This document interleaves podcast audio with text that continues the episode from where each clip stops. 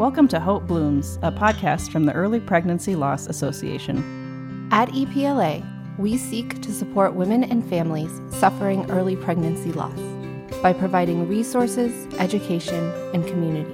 It is our vision that no one suffers miscarriage alone. Welcome back to Hope Blooms. I'm Emily Carrington, EPLA's Executive Director. And I'm Stephanie Gordon, the EPLA board member.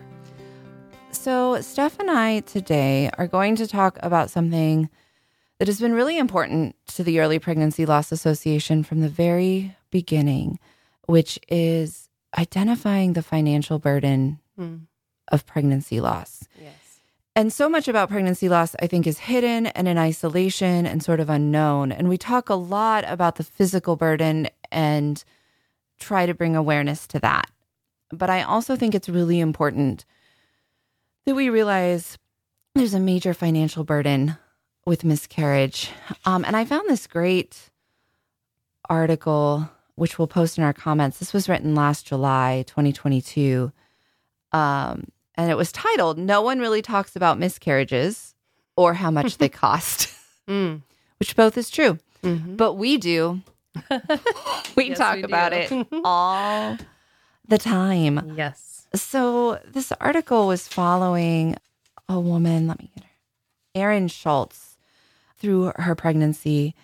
And it talks about that she had a DNC and that her final out-of-pocket was $4,173. Then she had a second miscarriage, and that was even more expensive because of testing and other needs to figure out the loss of her pregnancy. But luckily, she had met the family deductible at $4,900, but it would have been way more had she let a calendar year pass. Oof. It would have been double, I think, at least. So it goes through her story, and some of these numbers here are amazing. In this article, the average DNC bill for an uninsured woman runs about $7,000 for outpatient facility costs and $1,000 in physician fees. So this is a major. I have heard of miscarriage costs up to $9,000 and $10,000. Right. If they include an ER visit. Mm-hmm. You know, some of the costs that stack up, I think what's hard too is there's not one this is your miscarriage cost. Of women we've talked to and stories we've read, you can have ambulance rides, which those are not cheap. Right. You can have ER visits. You can have surgery, prescription costs, ultrasounds, blood work. Mm-hmm. And then we don't talk about the emotional side effects of receiving those bills. Right, right, right. So she says she received her bill at a year because there was that's crazy to fight me. So more than a year later, the insurance company went back and forth with the hospital for several months after the procedure. So I only just received the final bill, Schultz says. That's so long. Yeah. And so devastating. I know I received... Well, so my first miscarriage, I chose to have a DNC. I remember too, that OBGYN, I had to make payments on my birth before during my pregnancy. Oh my word, Emily. I don't even know how all the money worked out, but I think I ended up getting reimbursed a little bit because I'd obviously never had a birth, but I don't think I got all that back because it covered my OBGYN fees, expenses from visits. But the morning of, I went to the surgical center, which was just an outpatient surgical center with everything from foot surgeries to miscarriages. This was down in Texas. It was a bigger town than where I live now. And I had to show up with a $500 check to get in. And... What was that for? Just a deposit? Surgical fees. Okay. Yeah, that was for, I don't know, use of the room. Because then after that, I got a bill from my surgeon and a bill from my anesthesiologist. And were they all separate? Mm-hmm. Mm-hmm. And I don't know what those totaled. I was both young and really privileged at that point that we really hadn't had any medical distress. Mm-hmm. So I just sort of paid them and moved forward because we had a lot more in our medical savings than we do now. Right. And we didn't have the other. So I'll admit, I mean, I kind of feel bad at my ignorance that first time where it was just like, well, medical things are expensive. And mm-hmm. we were sort of decently insured. I don't think we had an HSA, but we were sort of okay, but we were also, I was 27. My husband was 30. Mm-hmm. There really wasn't a lot of medical needs or expenses. Mm-hmm. So I think it was sort of the first time we had been met with any sort of serious medical expenses, and probably hopefully a lot of people, mm-hmm. you know, that you're not bearing a lot of other medical expenses in your 20s. But yeah, so my first one was the more expensive loss, but also made sense. Mm-hmm. I had a DNC, like this woman. My second time, I miscarried at home, and it still cost me a few $100s. Mm-hmm. And I think that was shocking, but doctor's visits, ultrasounds, confirmation ultrasounds. Mm-hmm. After I delivered everything, I came back in for, I don't know, like my fourth ultrasound of the month mm-hmm. to make sure that everything was passed. So, you know, in some ways she says like, at least they were all in 1 year, but in other ways it's like, you don't even get done paying for one before you start paying for the next. Right. So my miscarriage, again, this was in 2012, so times were a little different, but I went to triage, and then I was in a room, and I had blood work done. I had a traditional ultrasound, then I had a transvaginal ultrasound. So I believe I paid a little over $2,000 just for that one visit mm-hmm. to triage. And I remember doing a payment plan. So it's just terrible, you know, and I just receiving that bill, you know, several months later where you're kind of like maybe starting to get over the hump a little bit. Not really, but, you know, it's not consuming your every moment. And then you're like, oh, so now we have this bill for thousands of dollars. Right. Not to mention, like you had said, blood work afterward. Mm-hmm. I had to do that for several weeks. Mm-hmm. Doctor visits. That was just 3 hours in a room. Right. Right. I, in some ways, paying the like $93 or $97 bill for after my second miscarriage was like more painful than like showing up with $500, which this is just me. Other people might find it different, but like what you said, like you're starting to sort of be okay. So like that week I was just sort of in the twilight zone. Nothing felt real. Nothing felt the week that I had surgery. Nothing felt real. Nothing felt normal. Everything felt like the twilight zone. So I just wasn't even like capable of feeling that. And again, with the privilege I wasn't worried about groceries the next week either. But that $93 bill, it came like 6 to 8 weeks after. I was kind of okay. Yeah. I mean, I remember it was like a decent sunny, maybe November day. And I, like, I went to lunch with my husband that day and I was also just mad. Yeah. Like, it's like you understand that there are obviously medical fees, right? Mm-hmm. Right, those are not unjust. It's all part of it. But also, I was not expecting, I guess, that amount. But how would I know? Well, and I think, or how do women know, really? Right, and I think that, they're medical fees. I never dispute that they're inherently unjust or argue that they're unjust. Sure. There's almost no medical fees except for the delivery of my baby that I'm like, woohoo, that was so happy. Yeah. Like, I understand that it costs money and that nurses and doctors need paid and facilities need built. And I never want to dispute that. Mm-hmm. And I'm not qualified to dispute insurance and medical costs. I have no idea. But the basic principle that we should pay in the system we have, mm-hmm. that if you have an ultrasound or a surgery, yes, your anesthesiologist needs paid. Mm-hmm. I don't dispute that. Right. But I think there's an awareness we have to have that this can be, I don't think we realize how much of a financial burden this can be. When someone has cancer, people start GoFundMes right away. Yeah. Because cancer's expensive. Yes.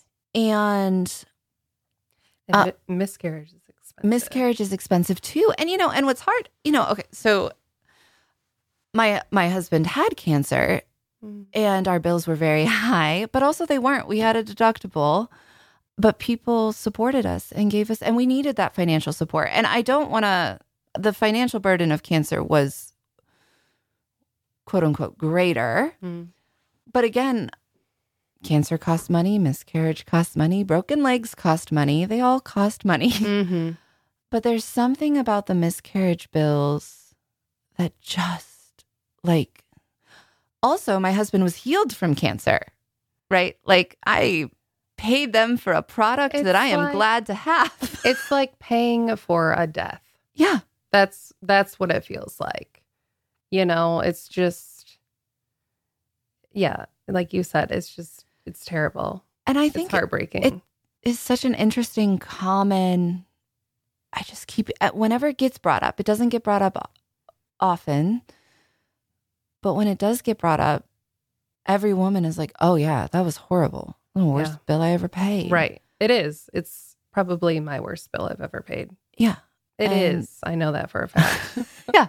You just, and then add on, medical bills can bury people quickly. Yes. And that buying groceries and having other children and paying rent or mortgages, mm-hmm. or, and if you have, like we said, miscarriages are often non-medical events, can be very early miscarriages.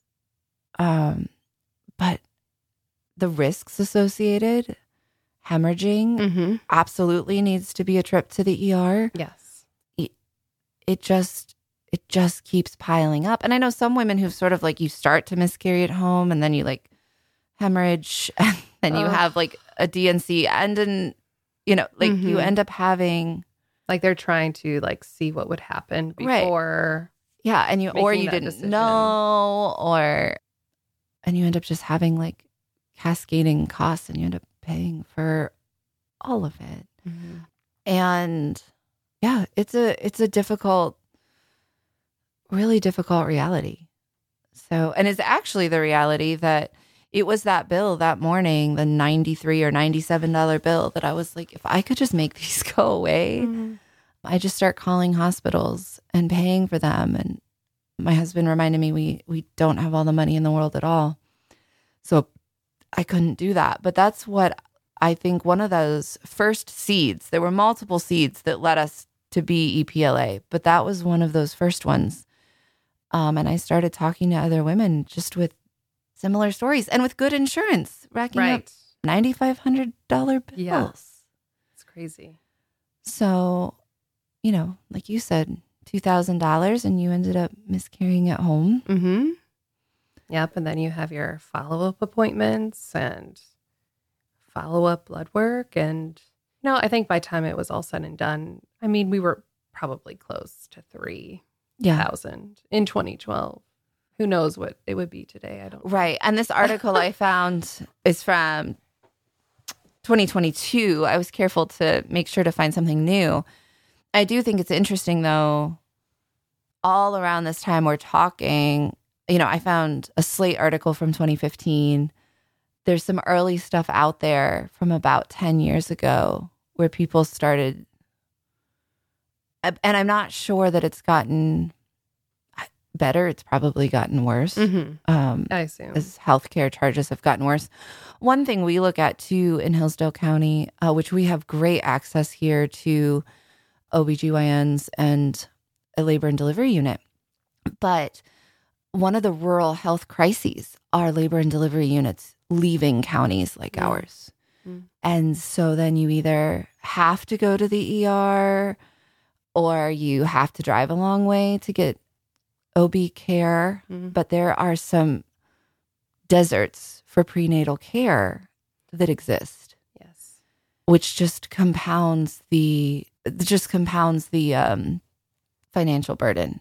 And the, you know, we drove my first pregnancy in Michigan. We were in Marshall. We drove an hour like every day, you know, for appointments and ultrasounds. Yeah. And we did the same thing. We drove a little over an hour. Yeah. Yeah. And so those are costs. Yeah. Of gas and of lunch mm-hmm. and we were doing that frequently. Mm-hmm. And we live in a small town where our gas budget can be very small. That mm-hmm. was not a budgeted expense. Yeah. We don't drive very far yeah. most days. We're lucky. Yes, yeah. Yes. It's very nice. But that wasn't a budgeted expense. And so I know that has only continued to get worse. And we're lucky here in our community that women have access to medical care.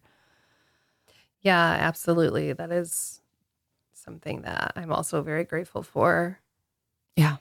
So, but it's huge. So yeah, so we just launched our medical bill yes. relief program in October, which is a local program currently with the Hillsdale Hospital, mm-hmm. Where we provide up to $500 for out-of-pocket expenses upon request. And the information is given to women at the time of diagnosis for all miscarriage-related expenses, which would include, you know, ER visit, ultrasounds, ambulance ride. But looking at these prices, I mean, $500 is a lot. $500 is helpful. $500 doesn't even touch it. But it's also very comforting. Like mm-hmm. that would have been a very comforting thing to feel like if I were to receive that. Right. I mean, that's a great loving, caring gift for right. a mom. Right. And so I would love to see a world where we can pay all of the bills. Right. Yes. And these programs start everywhere. Mm-hmm. It doesn't even have to be by us. This is something I would just love to see, you know, sort of in the way we have a culture that, like, with other medical diagnoses, families and friends rally. I think it's important too for I'm excited about what we're doing, but I think it's important too for churches and for communities to know yes. that this is very expensive. Mm-hmm. I think sometimes churches don't know what to do. Mm-hmm. And think of it more as an emotional mm-hmm. and physical, I don't know if I'm saying that right, maybe more of a physical experience. Right. Not thinking like beyond right. what comes after. Right. And this is one of those things that depending on your community and the availability, but that realizing like, no, this is going to be an emotional and physical and financial and yes. spiritual burden. Oh, yes. And if it's either appropriate for the church themselves, if that's a way they minister to their families, or if it's appropriate for fundraisers, and work with the family on what they're comfortable with. Mm-hmm. But that's one of the questions to ask, or one of the things to just assume that, you know, no, we understand that this can be an expensive process and mm-hmm.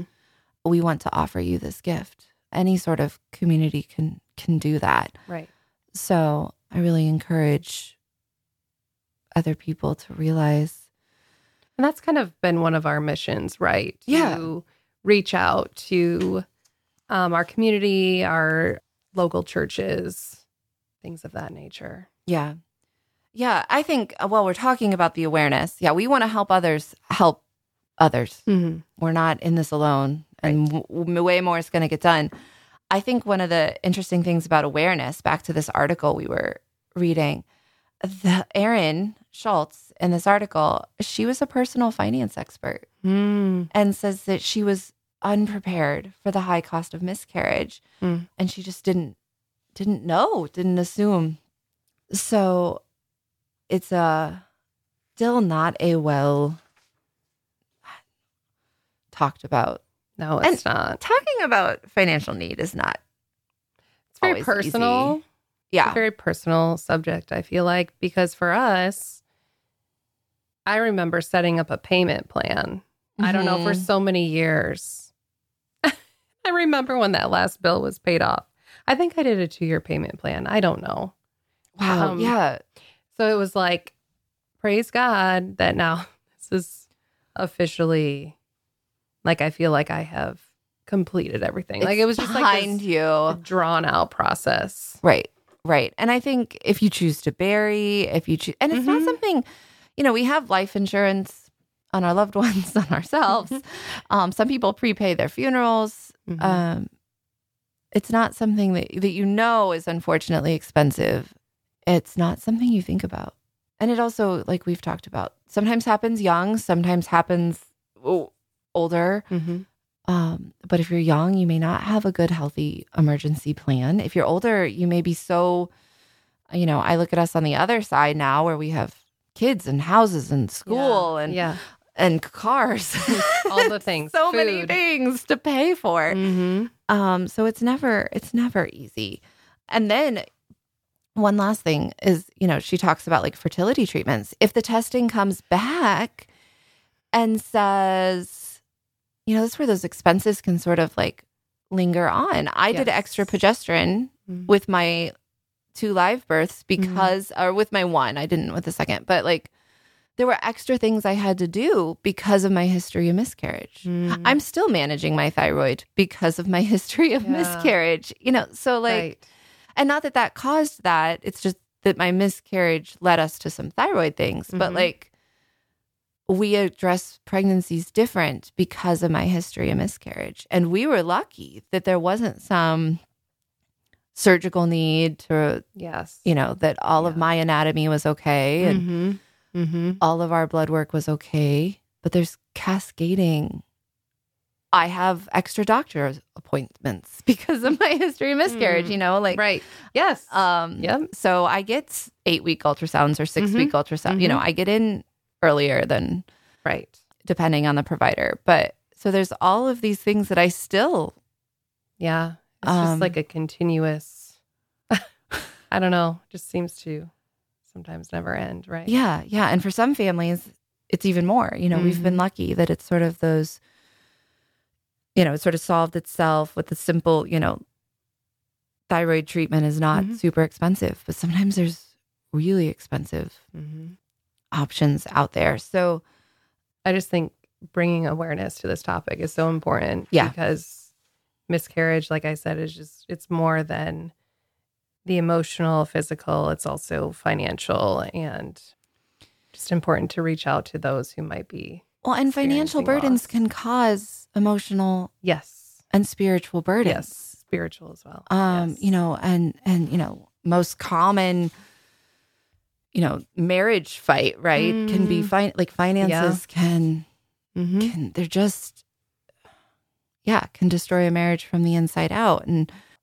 that financial burden can affect everything. And so I think it's really important that we keep talking about it. I would love our listeners to share any story. Either you want to share about your own story. We always need blog posts. I think that's one way we can raise awareness.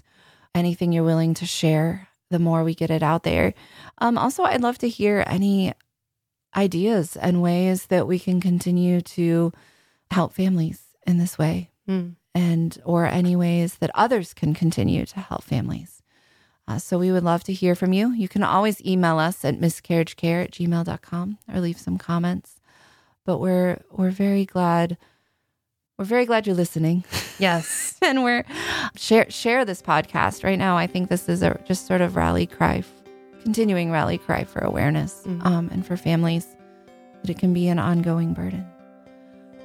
Thank you for listening to Hope Blooms, a podcast from the Early Pregnancy Loss Association. To learn more about how we and you can support women suffering early pregnancy loss, visit our website at miscarriagecare.com or find us on Facebook, Instagram, and Twitter. Thank you for listening.